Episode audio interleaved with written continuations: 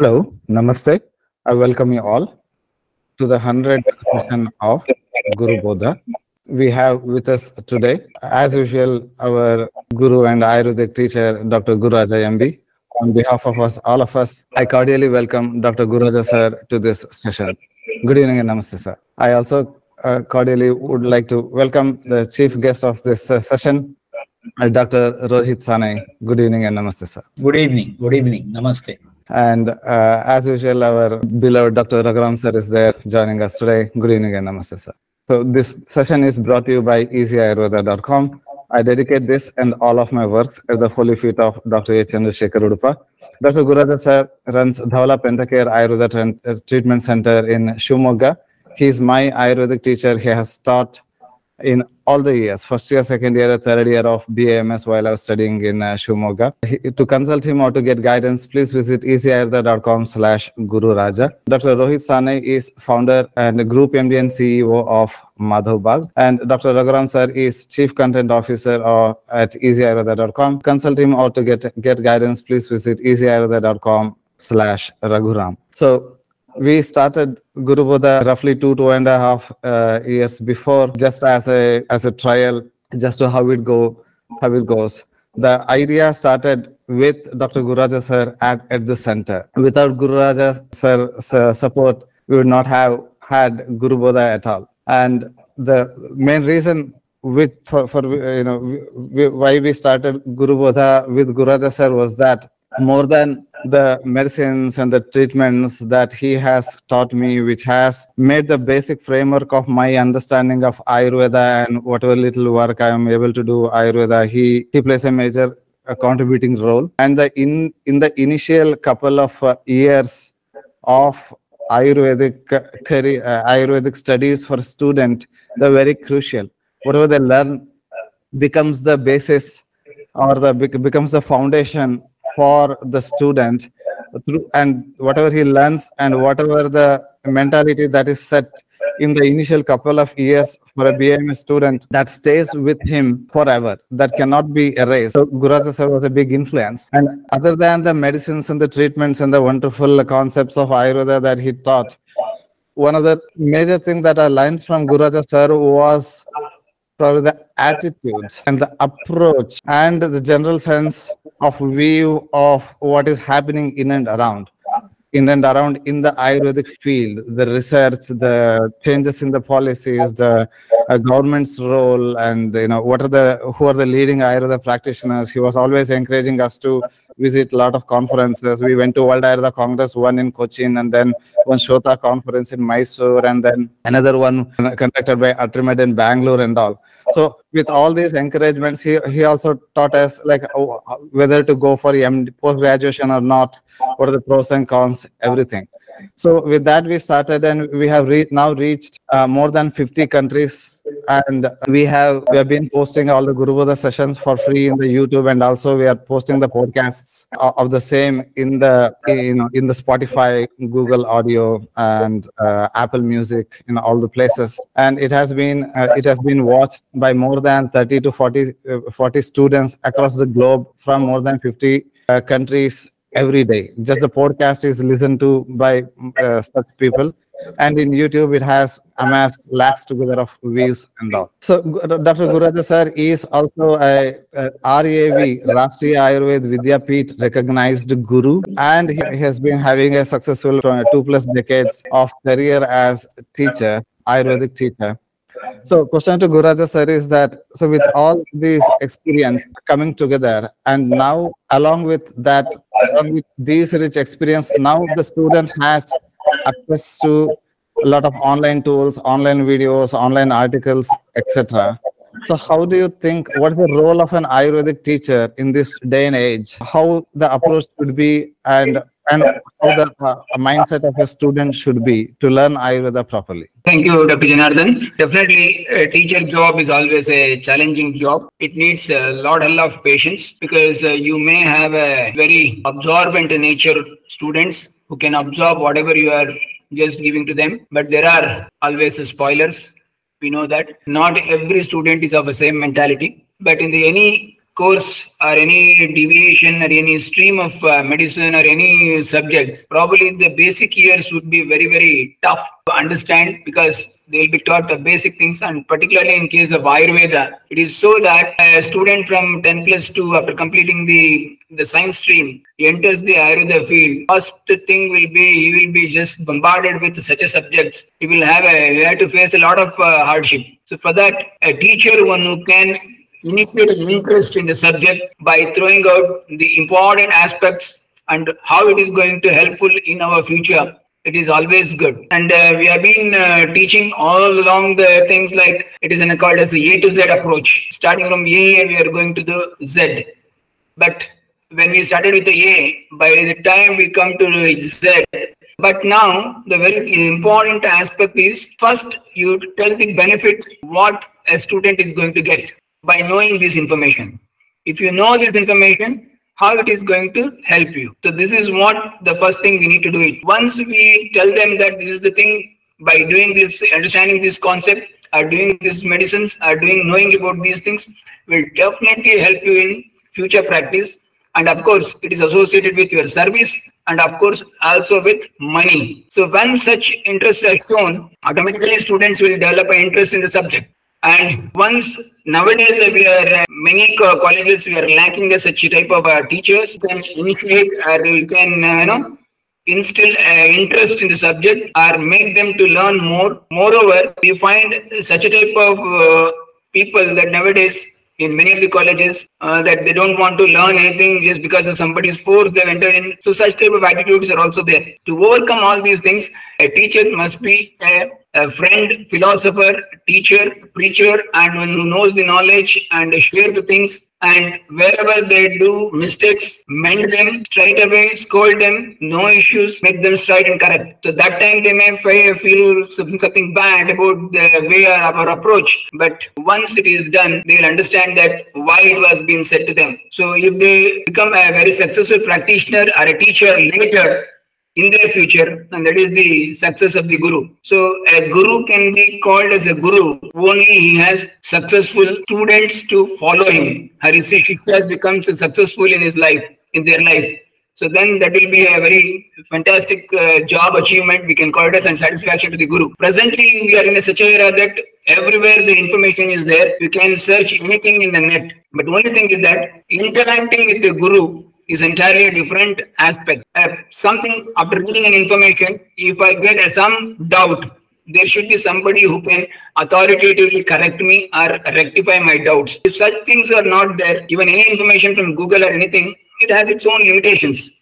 We can get all sort of information, whether that information is uh, sufficient enough or is it relevant to us or how it is important, how it should be understood or why there is such a dilemma in understanding, why the acharyas have said like this here and somewhere is a contradictory somewhere else. So all these needs to be clarified by a guru. Always learning through a guru is entirely a different aspect. Even we have learned from our own our gurus, they have created an interest in us. So we definitely bow down to our gurus and even our uh, earlier acharyas who have taught and given the lot of uh, science of Ayurveda with such a knowledge treasure without anticipating anything from us, they have delivered in such a way that the entire mankind is benefited. So Guru has a definitely um, important and a leading role in making the society and a good society and a responsible citizens. So definitely the role of a guru is very challenging. And of course, many times people act or play like gurus just for sake of their livelihood. That should not be. It should be like a passion to teach so if you have a passion to learn the things and teach the things, then it will be a very fine. And whatever you deliver as such a guru will always be a sounding good and it will be stimulating to the students. And definitely students also start loving him and respecting. Him. So this is the one what I want to do, tell this juncture. Thank you very much for your kind elaboration, sir. So now let me bring in Dr. Rohit to the discussion here. Welcome to Guru Bodha, sir. And uh, first question is, you are an MBBS doctor and you, you after that you did fellowship in preventive cardiology in the prestigious Apollo hospitals. A, a well-set career in modern career, uh, modern cardiology was in front of you why did you divert to Ayurveda? A good question. Uh, first of all, uh, thank you, Dr. Hebbar and Dr. Guru Raja as well as Dr. Guru Raghuram to invite me for this Guru Bodha. About this question, if at all you ask, uh, there are several reasons why I diverted myself towards Ayurveda. But the most eminent, most prominent uh, reason was when I started understanding Ayurveda. Initially, my father was an eminent Ayurvedic physician. He asked me to learn about Ayurveda. And when I started learning about Ayurveda, I could see that several medicines which are being used in allopathy they have their origin back from Ayurveda. This was the most convincing point that I learned in the earlier days of my career. I'll give you certain examples. If at all we talk about an allopathic medicine used for heart, which is called as digoxin. The active principle is digitalis. And this digitalis is nothing else but the plant called as foxglove, which is normally called as ritpatri if at all you talk about the best ever anti-hypertensive medicine in allopathy, which was called as reserpine, which was banned because of its hypotensive activity. This reserpine is nothing else but sarpagandha. Same way, if at all you talk about any mucolytic agent, which is normally bromelain or bromhexine, this bromelain is derived from pineapple. If at all you talk about the best cardiac medicine used for blood thinning, which is an antiplatelet agent called as ecosprin, this ecosprin is derived from the willow bark, which is nothing else but jalavetus. If at all you just go into the depth of it, if you talk about the statins, it is derived from fungus. If you talk about the best antibiotic, penicillin, it is from fungus. If at all you talk about n number of other medications, you would see that the origin goes back towards Ayurveda itself.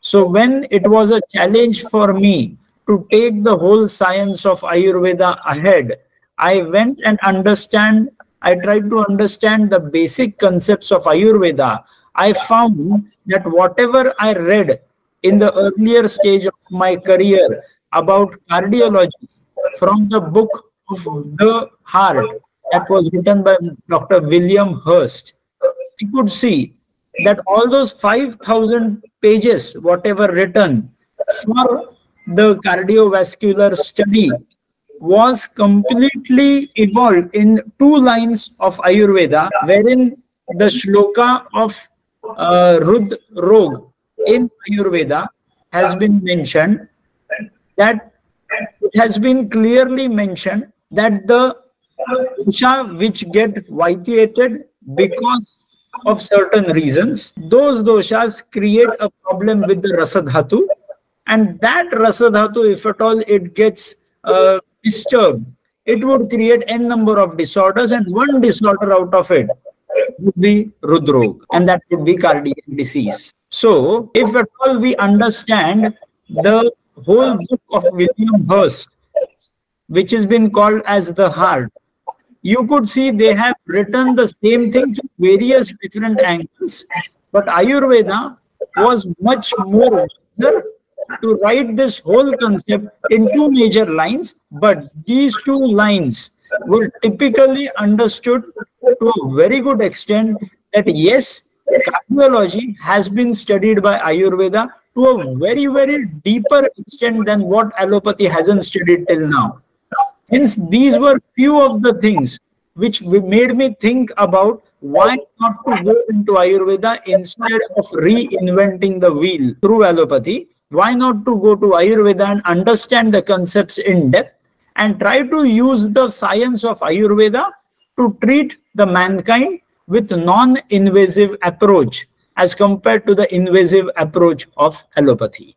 So this was the basic uh, small story that I would like to share. Thank you very, very, very much for your insights and encouraging Ayurveda community people that you know a, a comprehensive treatment uh, plan with uh, for various cardiac disorder is very much possible with purely Ayurvedic uh, treatment there. And with with being the CEO of such a big uh, company and having interacted with Ayurvedic community people uh, across all the slabs, starting from first year BAMS students to the professors and all. What would be your advice for Ayurveda students from within India and also outside India? Because that is our main uh, audience here. Okay. Okay. My simple advice would be believe on the shlokas that have been mentioned in Ayurveda. As I have studied from uh, modern medicine as well as through the angle of Ayurveda, few small uh, typical shlokas like Dushayitva Rasam Dosha Vigunatam Rudayam Gata Nana Badha Prakurvanti Rudrogam Tam Prachakshate. This small shloka has mentioned n number of concepts in itself. If at all we understand those shlokas in their depth, we would be able to understand the science very well. Like when we talk about Vata Vruddhi also, कार्श कार्श उष्ण कामित्व कंप अनाव शक्रोत गुरान बल निद्र इंद्रिय भ्रंश प्रलाप धर्म दीनता। This simple two line shloka has mention a lot about vata vriddhi the same way if at all we understand two shloka in to their depth the understanding of science and the understanding about the disease as well as the understanding about the treatment principle for those diseases would be very very easy so simple thing that I would like to advise to each and every student is many a times we try to read or we try to understand the translated manuscripts of various shloka. I have tried to learn Sanskrit to a certain extent and through which I tried to translate those shlokas according to me before I read those translated manuscripts. This makes me understand my own brain about how am I trying to interpret those shlokas. And then if at all you read the manuscript which has been already translated, you might get two different views of the same shloka and that might open up your thought process to a very wide extent, understand the same shloka in a different way and try to implement it to implement various different treatment principles. That is what I would like to advise each and every student, whether it's in India or whether it's outside India. Thank you very much for the wise adv- advice, sir. Uh, always uh, the way the shlokas explain different concepts and you know in whichever beautiful language and whether it is hindi or lo- local language or english we try to explain we often cannot get to the original meaning of it, what exactly the acharyas are saying in those uh, shlokas. C- coming to your activities in the Madhavbaug, uh, one of the many things that you have done apart from building three, 350 plus Ayurvedic uh, clinics uh, dealing with lifestyle disorders and, and, and all, you have set up a startup fund to cater to, the, to invest in upcoming Ayurvedic startups and all. Uh, first of all, it is very it's it's very like unexpected move for an ayurvedic company to have a startup fund. Usually the funds come from uh, you know the sequoia capital and all, all the big uh, uh, big names. And, and from in a city like bangalore there is this uh, from angel investors to the series a series b up to series e series z there is funds and all. But for an ayurvedic company it was a refreshing and unexpected move first of all why did you make such a fund to invest in ayurvedic startups Okay. As what you said, my journey began in the year 2006. Actually, the journey began in 2006 with the hospital that's called as Madhavbaug. In the year 1999, when I passed out, I started studying Ayurveda. So, if at all you go back and understand, my Ayurvedic understanding journey began from 1999, but the actual practical journey began from 2006. But since then, I have learned one thing that Ayurveda has an immense potential Hence, having something which is innovative in Ayurveda is always going to be beneficial for the mankind. Second, why I tried to open up with this fund is when I started the journey from a single hospital to about 350 Ayurvedic cardiac care clinics in and all around India, I could understand the pain that any entrepreneur has to go through while he is trying to set up that kind of a setup which is going to help the patients help the people around them and get more and more amount of uh, fame and name to Ayurveda. So the pain that an entrepreneur has to go through, I don't want any of those entrepreneurs to go through that kind of pain, which might break them to a certain extent. When I see that I had gone through n number of learnings that I had been through for last 17, 23 years, I see that if at all that learning can be passed on to other entrepreneurs, and this might help the Ayurveda fraternity to grow to a certain extent, I would consider my life to be fruitful. And the only thing that any business needs to grow in today's era is nothing other than funds. If at all you see, everybody has their own set of knowledge, own set of ideologies and own set of beliefs. Those beliefs knowledge ideology helps them to build their own business. But at the end of the day what is essential to nourish any of the business is nothing other than funds. And this financial support i think will be the most important thing for ayurveda to come up as the first line of therapy in the coming era that is the dream of everyone to to make ayurveda the main uh, line of treatment and uh, hopefully the days days not far especially with the support of uh, kind people like you yourself.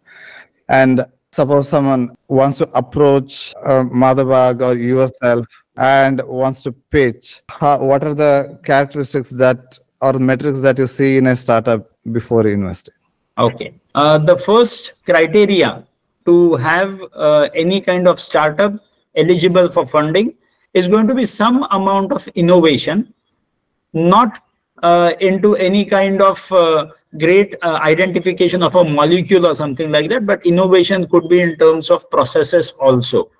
So the business idea could be innovative, the process that has been implemented could be innovative, some kind of innovation which the world is longing for, some innovation which is going to solve some question of the world. If at all that is there the first criteria is positively taken care of and that is innovation. So that is first. Second the most important thing is it should have the potential to scale up. In any business to make money the only thing that is going to help that business is going to be scaling up the business due to scaling up the business, two major things would happen. First of all, the solution that has been created, that has been innovated for certain problem, unless and until it is not scaled up to certain level, the solution will not actually solve the problems of n number of people. If at all that solution solves the problem only of a single person, then that solution is not scalable and that would not be fundable. So the second most important thing is potential to scale up. So the first thing, if at all you see, it should be some kind of innovation. The second thing should be potential to scale up. And the third most important thing should be it should contribute to make Ayurveda the first line of therapy by some or the other way.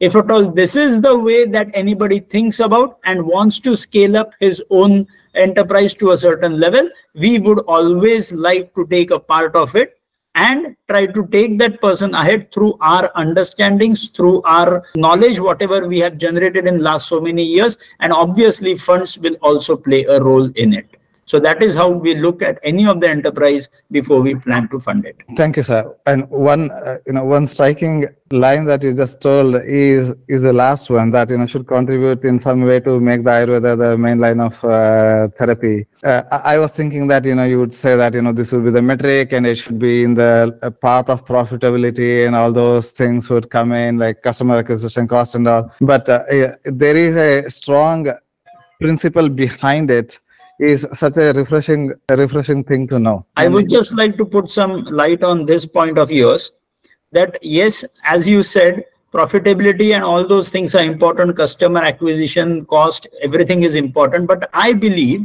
that if at all you have the zeal from inside if at all you have that dedication from inside to have your enterprise grow, you will search for n number of ways to make it successful. It, it, talks about the customer acquisition value, it talks about the profitability. To stay alive in business, profit is going to be the most important thing, no doubt about it. But if at all you have the dedication inside, if at all you have the love for your concept from within, I am sure that you will search for n number of ways to make your company profitable and stay alive. So that is a question not required to be answered at all because if at all anybody is an entrepreneur, he would always try to be alive in his business through a number of ways. The most important thing, according to me, is going to be whether that solution is going to contribute to make Ayurveda the first line of therapy or not, is going to be the most important thing, according to me. Wise words uh, spoken there, sir. And yeah, co- coming to the research aspect, in many of the ac- uh, academic centers, uh, many of the senior Ayurvedic uh, doctors and professors across the across the slab in Ayurveda, they believe that research is a not so possible in Ayurveda, or it doesn't seem to fit for exploring the or for reinventing the truths that are told in the Ayurvedic, traditional Ayurvedic textbooks. It becomes very confusing and confusing to see the traditional Ayurvedic principles and whatever the acharyas have told in, in the textbooks through the prism of research. But I, I, you have made the entire empire of Madhavbaug is built on the foundation of uh, research itself. So, what are the principles of research followed in uh, and how it is different than uh, many, many other modules? According to me, um, research is nothing else but proving your hypothesis. If at all you have a hypothesis in your mind, and you have the strength, you have the confidence to prove that hypothesis, that would originate uh, after some time as a research study. So, when we talk about that Ayurvedic principles, the traditional Ayurvedic principles cannot be researched, to be very honest, I don't completely believe this. Why would I say that? Is research is nothing else but researching the same concept. The concept which was already there in the world I am trying to research that concept. If at all somebody has mentioned that, uh, documented that concept earlier, that means that person has already researched on it. If at all we talk about Acharya Sushrut, Acharya Charak, people, all of these people have already documented their science. That means they have proven those researches in their time. We just don't have that amount of knowledge to go back and understand their concepts. Hence, we are not able to research their concepts. I'll give you a few examples. Like, for example, the traditional Ayurvedic knowledge, like, for example, we can talk about Kapha, Pitta, and Vata. It is very difficult to prove Kapha, Pitta, and Vata is what people normally believe, but I don't believe it in the same way. I would try to put some concept to it like, for example, Ayurvedic texts have already explained that kapha dosha is a, a, thing which can be measured in Anjali Pramana, as well as Pitta dosha can be measured in Anjali Pramana. If at all they have mentioned that it is 4 Anjali and 5 Anjali, at that time if they have measured in Anjali Praman, I am sure that we are falling short of measuring these doshas through various different uh, modern mechanisms.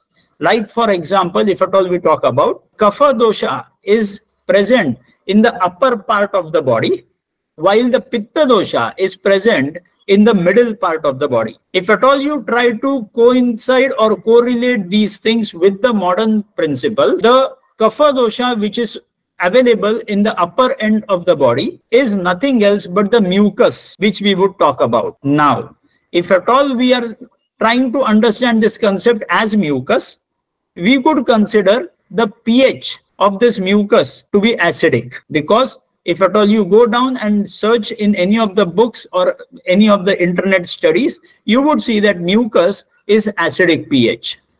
While pitta, which stays in the middle part of the body, is nothing else but the bile which has been secreted by the liver. This bile is nothing else, though it is called as bile acid, the pH of bile acid is alkaline. So if at all this is an hypothesis that I'm trying to place, that pitta is alkaline pH and kapha is acidic pH, then placing this hypothesis to have an understanding of various diseases, it could be like the cardiac disorders which is in the upper part of the body the organ present in the upper part of the body in the area of kapha dosha cardiac diseases majorly happen because of disturbance in the acidic medium of our body which is called as metabolic acidosis.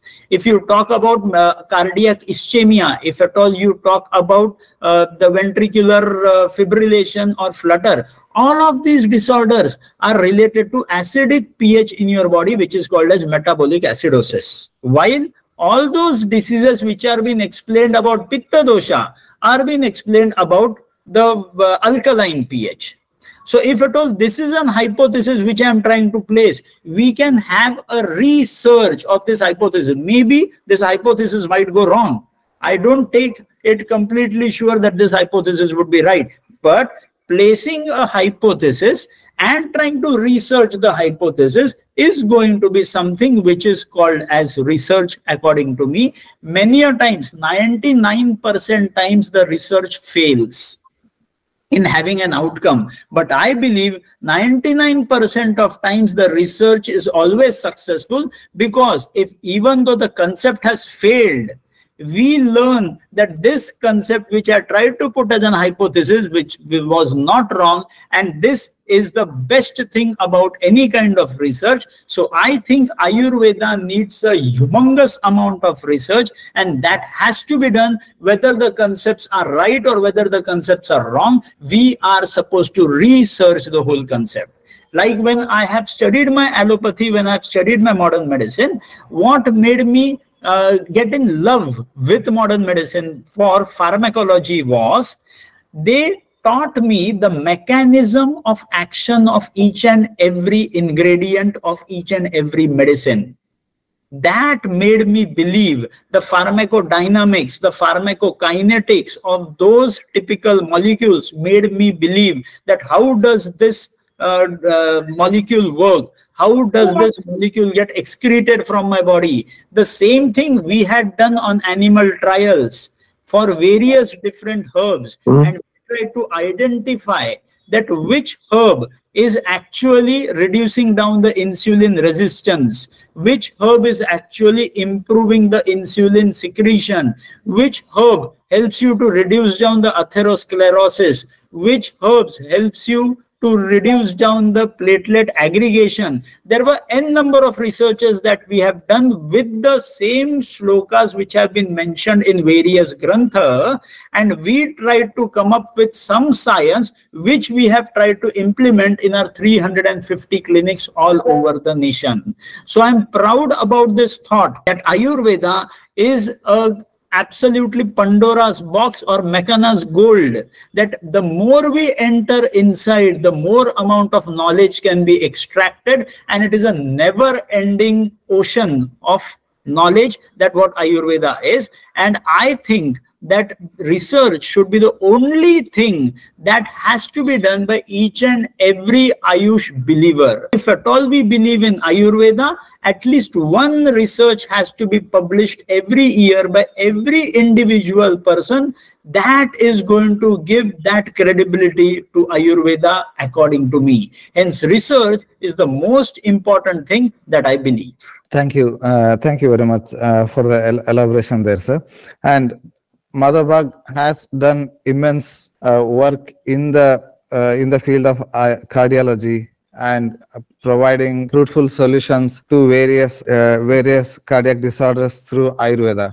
But generally even today in the minds of many ayurvedic doctors and practitioners across the globe cardiology is seen as a as an area with some amount of hesitancy that you know because things can if things go wrong it can go wrong very you know, to an extreme so how uh, how do you uh, what is the Madhav approach of cardiology and why take such a risky disease to treat in the first okay place? okay a beautiful question dr Hebbar. Uh, in the past when i was supposed to start with Madhav concept of having Ayurvedic treatments for cardiology. I had met several of Ayurvedic senior physicians.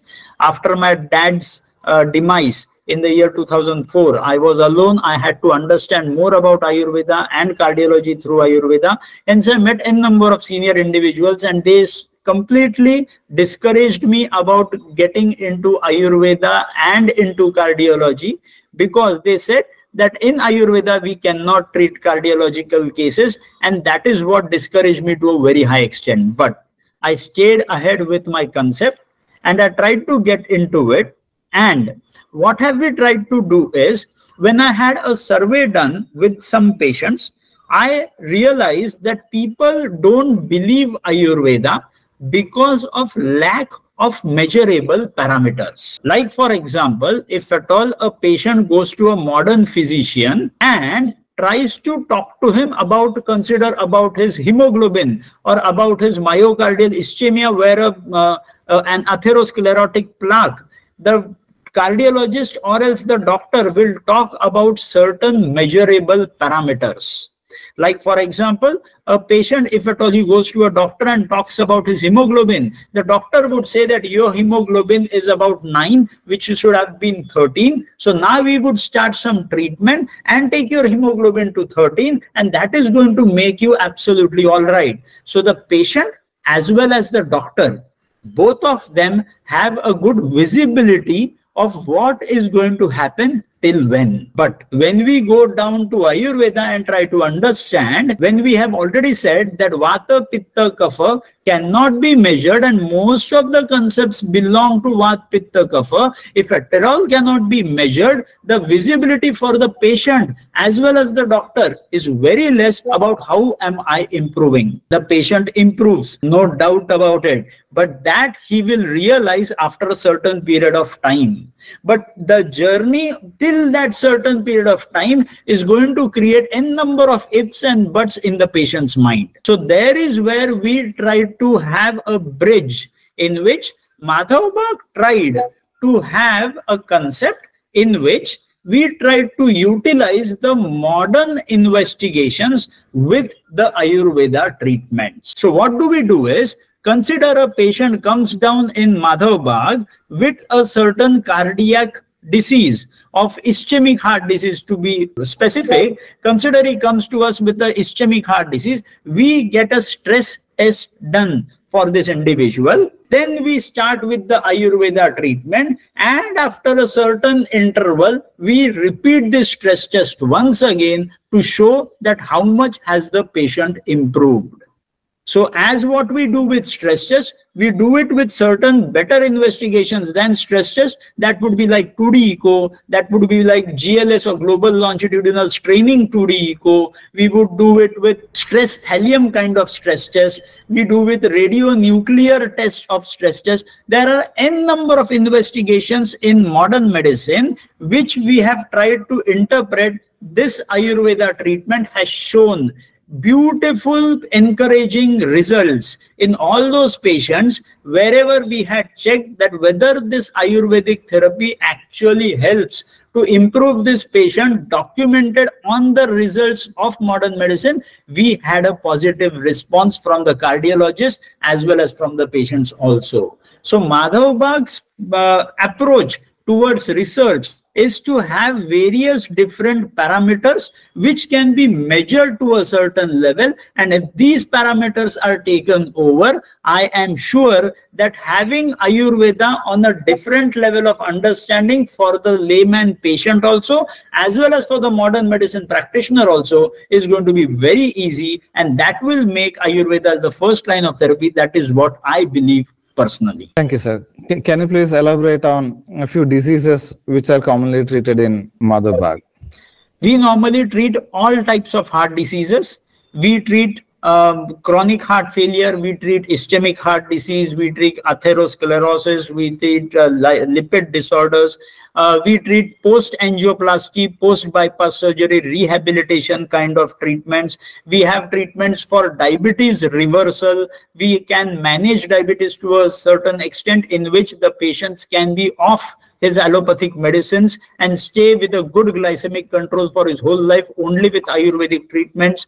We have treatments for managing hypertension without allopathic intervention. We have treatments to reduce down the weight in case of obesity and overweight patients. We have therapies for thyroidal disorders. So we are majorly into lifestyle disorder management, into chronic disease management. So Madhav has made its role very clear that we would not be in acute disease management as of now. As of now, we are the masters in treating chronic disorders, chronic metabolic disorders by the help of lifestyle modification, which has been already explained in Ayurveda through various different ways of intervention. Thank you there, sir. And last question before we get into the mutual discussion and uh, taking opinions from other uh, other members is that you've seen a lot of you see a lot of Ayurveda doctors every day. Do have you identified any uh, sort of a mistake that many uh, Ayurveda doctors are doing that you know if if they correct one small thing, it can improvise their practice or approach? Is there anything like that?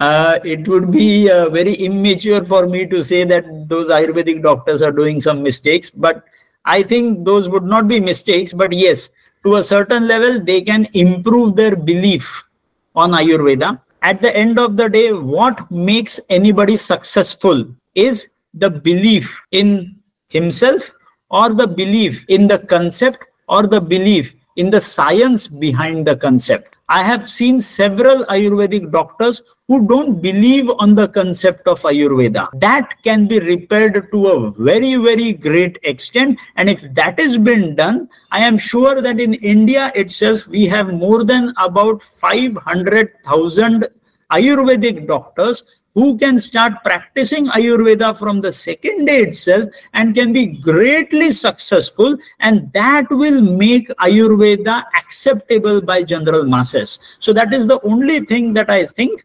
that every Ayurveda doctor should improve his or her belief in their own science. Thank you, sir. As much as we always proclaim in all the seminars that we attend is Ayurveda is great, etc. One painful truth that still remains with all of us is that most of the Ayurveda doctors who come out of five and a half years of BAMS are not still confident of trusting their science and backing the science and practicing what they have learned to make a successful career and the successful treatments that we learn uh, every week with the uh, with the demonstration from Dr. Gururaja sir and the success that we see of uh, big uh, institutes like Madhavbaug, they create some amount of confidence that you know yes something can be done with Ayurveda also.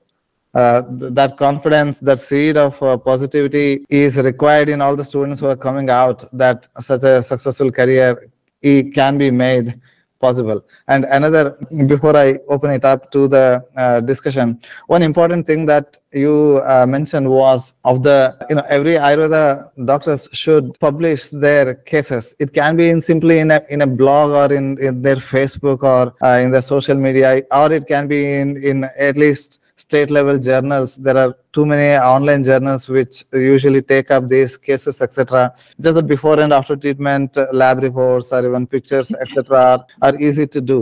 And you know in long back uh, there's a doctor in uh, in Nanjappa Hospital, Shivamogga, uh, Dr. Ratnakar, who's a physician, and he, he had published 20 of the difficult cases that he had treated in, a, in the form of a book, and that itself was acting like an advertising for him to attract more people. He would just keep that book in the clinic and anybody would pick up and you know the trust on the doctor would uh, in, increase for the, for the patients for the more and more patients to come so now with all these online online tools etc probably that is one of the bigger opportunity that we all should make up to take take up you know whatever the, it can be the research you need not be applying all the statistical analysis and all those things etc just the case studies if you publish uh, honestly that will be a, a big boon for ev- everyone uh, also raghuram sir do you have uh, any inputs please Yeah, absolutely, sir. So that was uh, like mesmerizing session from uh, uh, Dr. Rohit sir. Every word was calculable there. So the points you made, uh, sir, about uh, the hypothesis or the research or uh, I just loved those words. Uh, like Ayurveda is the Pandora box and uh, Mackenna's gold. So I think uh, the golden words, I just want to document them and uh, publish as quote by Dr. Rohit Sane sir. So that's really fantastic. Balance between research and Ayurveda, where our Ayurveda doctors need to be mainly the learning and belief and the trust. So as long as the Ayurveda students in the classroom, uh, what Gururaja sir also made a point right at the beginning.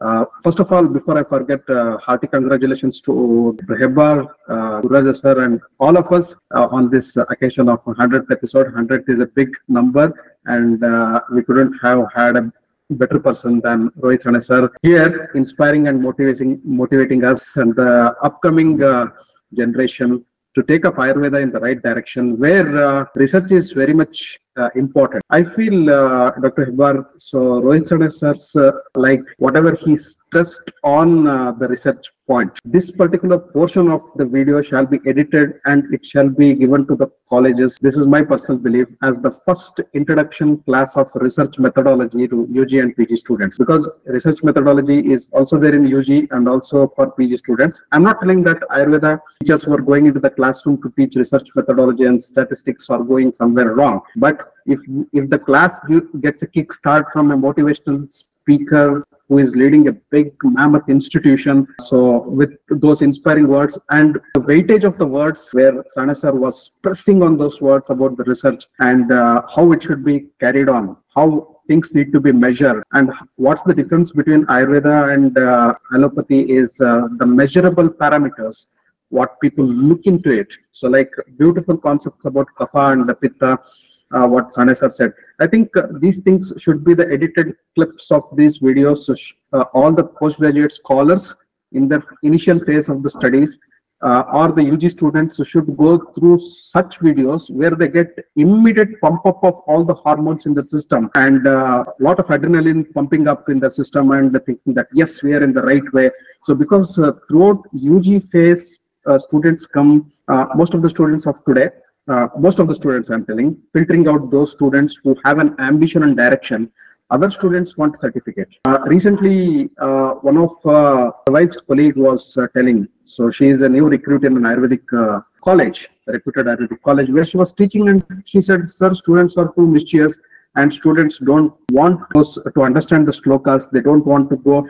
I said, you are still new into the curriculum, new into the academics. It takes a lot of time. You need to learn along with the students. You need to go the easier way. You need to blend with the students, come out, come down from the dais, stand with the students, interact with them, and make things entertaining, enterprising, and very interesting. Ayurveda is all about making interesting. Right in the first year itself, when Sanskrit and Padartha Vijnanas and tough subjects are introduced to the students, they feel like uh, totally in a different world. So they feel themselves in a Jurassic Park where different types of dinosaurs are coming because they have studied um, uh, mathematics, chemistry, physics, biology, and suddenly Padartha Vijnanas, Ashtanga Hrudayas, and many people don't come with the Sanskrit back, background also. That is why Sanskrit has been kept as a important subject. Here, the teacher's role, as Guru sir rightly pointed at the beginning, is very, very crucial. Blend with the students. Many uh, institutions and the head of the institutions and also the management is against a teacher being friendly with the students. It's not flirting with the students. It's being friendly is going with a friendly language. When I am in a classroom, I tell students, see, this is a place of worship for me. By the time I go out of this class, I should have full satisfaction and I'll get a good sleep at the end of the day for having given something to you people theoretically and practically. If you if I can make you people understand rather than read, so that gives a valid point for my teaching. Otherwise, it is a waste of me being in the academics and also in the practice for the 20 25 years. And also at the same time i want to put a point here. Practitioners should be the teachers. This should be the future. Rather than uh, see all all of us have the graduations and post graduations and phd degrees but institutions should make way to the practitioners successful practitioners to come and take guest lectures and also bedside classes for the uh, students to make things more understandable and often get people like Rohit Sane sir, Gururaja sir to the dais so that they can bring out the experience in a different way. So that's very important. Students of today, they want approach in a different way to understand the same things in a different way. How we Ayurveda, see, I graduated from an Ayurvedic uh, school uh, where Guru, uh, sir was speaking about Guru, importance of Guru. I came from an institution where there was no Guru at all, absolutely no Guru. I don't want to uh, mentioned. For many subjects, there were no gurus. There were some people who were misguiding also. There were some people motivating to leave Ayurveda and go somewhere else. Why you people are here in the wrong place? So these were the uh, kind of tips we got. We didn't even know that there was an Ayurveda syllabus in the Ayurvedic uh, college. So I graduated from an Ayurveda institution long back in 1996. So from there, I thought whatever I haven't learned, so that there are two types of students coming from the same guru, like an Arjuna or Ekalavya, both always respected Dronacharya as guru. But here Dronacharya should be very much equivalent to Arjuna and Ekalavya, which wasn't in the uh, history. That's what uh, we have seen. So a guru's role is very important, be it Arjuna or be it Ekalavya, handle them equally. So because there are different phases of students, different sattvas of uh, uh, students, then we need to handle in different ways. So an intelligent student should not be given a push because they can get a rank to the college, be demeaned because uh, anyhow their approach is less. Our intention should be to bring all the students to a level, as Sane sir rightly said. So there are thousands of uh, doctors who can practice from day two. So that should be the target. So the vision yes. and the mission should always always be great and we should take Ayurveda in the right direction. For that, Ayurveda classrooms, the teachers, the teacher-student uh, uh, coordination, and also uh, learning Ayurveda in its right sense and applying why, where, what, how to each and every word of Ayurveda right from day one of uh, undergraduation, not post-graduation, will create big pathways for uh, research because the research starts with the mind and as a seed. So that should grow into a tree that constant question should be there in the mind of a student to take it ahead. Only then researchers will be born out of Ayurveda doctors, and that will be a great treat for Ayurveda yes. fraternity. Uh, thank Vasanta Reddy, ma'am, please. Thank you, Dr. Sane, for that wonderful talk. Um, there are three things I wanted to say. One thing is um, about contemporarizing Ayurveda. And one way I see it is using electronic medical records. And uh, this serves, I think, you know, data is the staple for clinical research, capturing data in a coherent manner. And if institutions, that is the Ayurvedic institutions, are capturing data already. And if it is not electronic, that can be a problem because if you do that, you have a huge amount of data available for students to conduct clinical research, you know, and uh, churning the uh, evidence base for uh, Ayurveda. And uh, the second thing is Dr. Hebbar was talking about case studies. I would add, like to add to that, suggesting establishment of clinical databases, you know, dedicated to various diseases rather than just having all the you know case studies out there.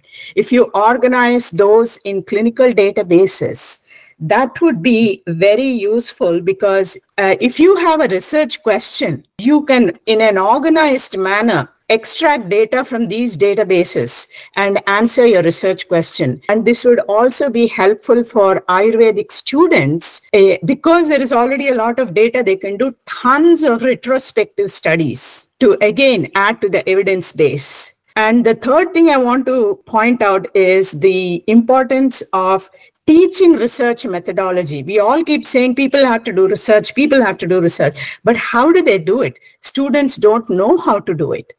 So, establishing a research methodology, of course, we cannot conduct clinical trials because they don't make any sense with Ayurveda, the principles of Ayurveda.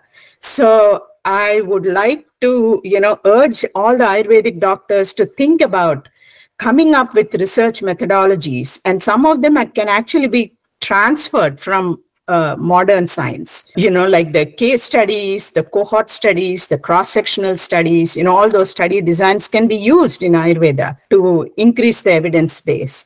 So contemporarizing Ayurveda is uh, what I would like to suggest to all of you. You know, having been in this field for 25 years, I can see where the Western methodology can be used in Ayurveda and contemporarizing it. So that's my two cents. Thank you. Uh, thank you, Vasanta Reddy. Your concluding remarks on this session, please a very clear note. There is a clear way of understanding Ayurveda is must. We require guru for that critical analysis because whatever the knowledge has been shared in Ayurveda through various samhitas, it has been written down by our acharyas very long back and we do we have lost a link to understand it from the mouth of a guru how it should be. We should be able to decipher it. It takes much of time. So that's why we many times uh, language is an obstacle, and ultimately we land in just translated things and how far a translation was 100% truthful to the original contributor. We all know that. So because of this, there is always a trouble in understanding Ayurveda. And many times the people who come to Ayurveda, they have been given a guidance from the seniors and certain section of the teaching staff and everybody that just you complete the degree somehow, you can able to practice and earn money you can practice allopathy, you can practice something mixopathy, something like that. He never tried to understand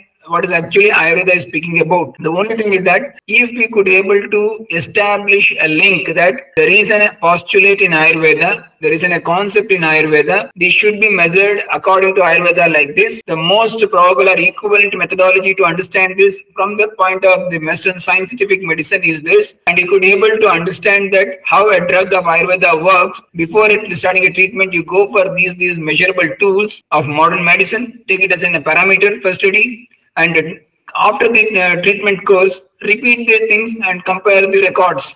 You will find a lot of changes which has occurred, and it is due to very clearly the drug explanation given by acharyas holds good many a time. Recently, even I had a case of uh, severe autoimmune hepatitis. There was a lot of uh, increase in the SGOT, SGPT, and even the serum bilirubin, total bilirubin. Once I started the treatment in the first month, almost uh, there was no response. Even I was uh, worried what to do. But slowly from the second month onwards, it started responding in such a way that now it has reached almost normalcy after the completion of 120 days of treatment.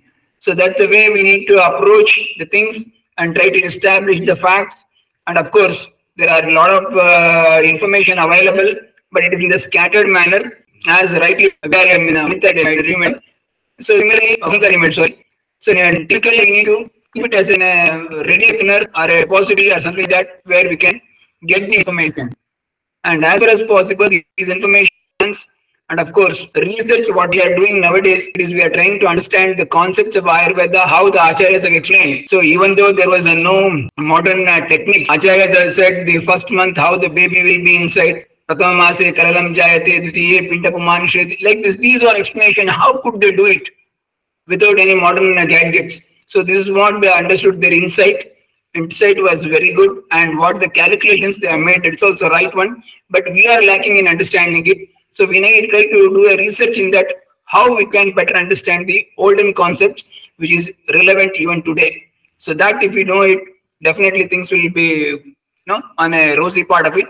As uh, rightly pointed by dr um, rohit saneji it's a very clear. Research is to understand and make a concept postulate are a model, are a startup which can be profitable for even society as well as to the personal gains. So that should be the idea of understanding it. Definitely, it will going to help us in a very large way. Thank you, Gururaja sir, for the concluding remarks. That brings us to the end of this session. I cordially uh, express my words of gratitude for all the participants for your useful uh, useful inputs, not only for this session, for, for all the previous 199 uh, sessions, your inputs, your your feedback has been our driving force. So a big thanks for all the uh, all the participants, and on behalf of all of us, my words of gratitude to Guraj sir for guiding me and then guiding this group of students. And it it has been a continuous journey of learning for all of us. For that, my big words of gratitude to uh, Dr. Roy Sane. I'm, I'm, amidst his busy schedule, he has taken time to interact with us. It will be a pleasure for us to have you more in uh, coming sessions as well. And my words of gratitude to uh, Raghuram sir being a friend, guide, and philosopher. Thank you all.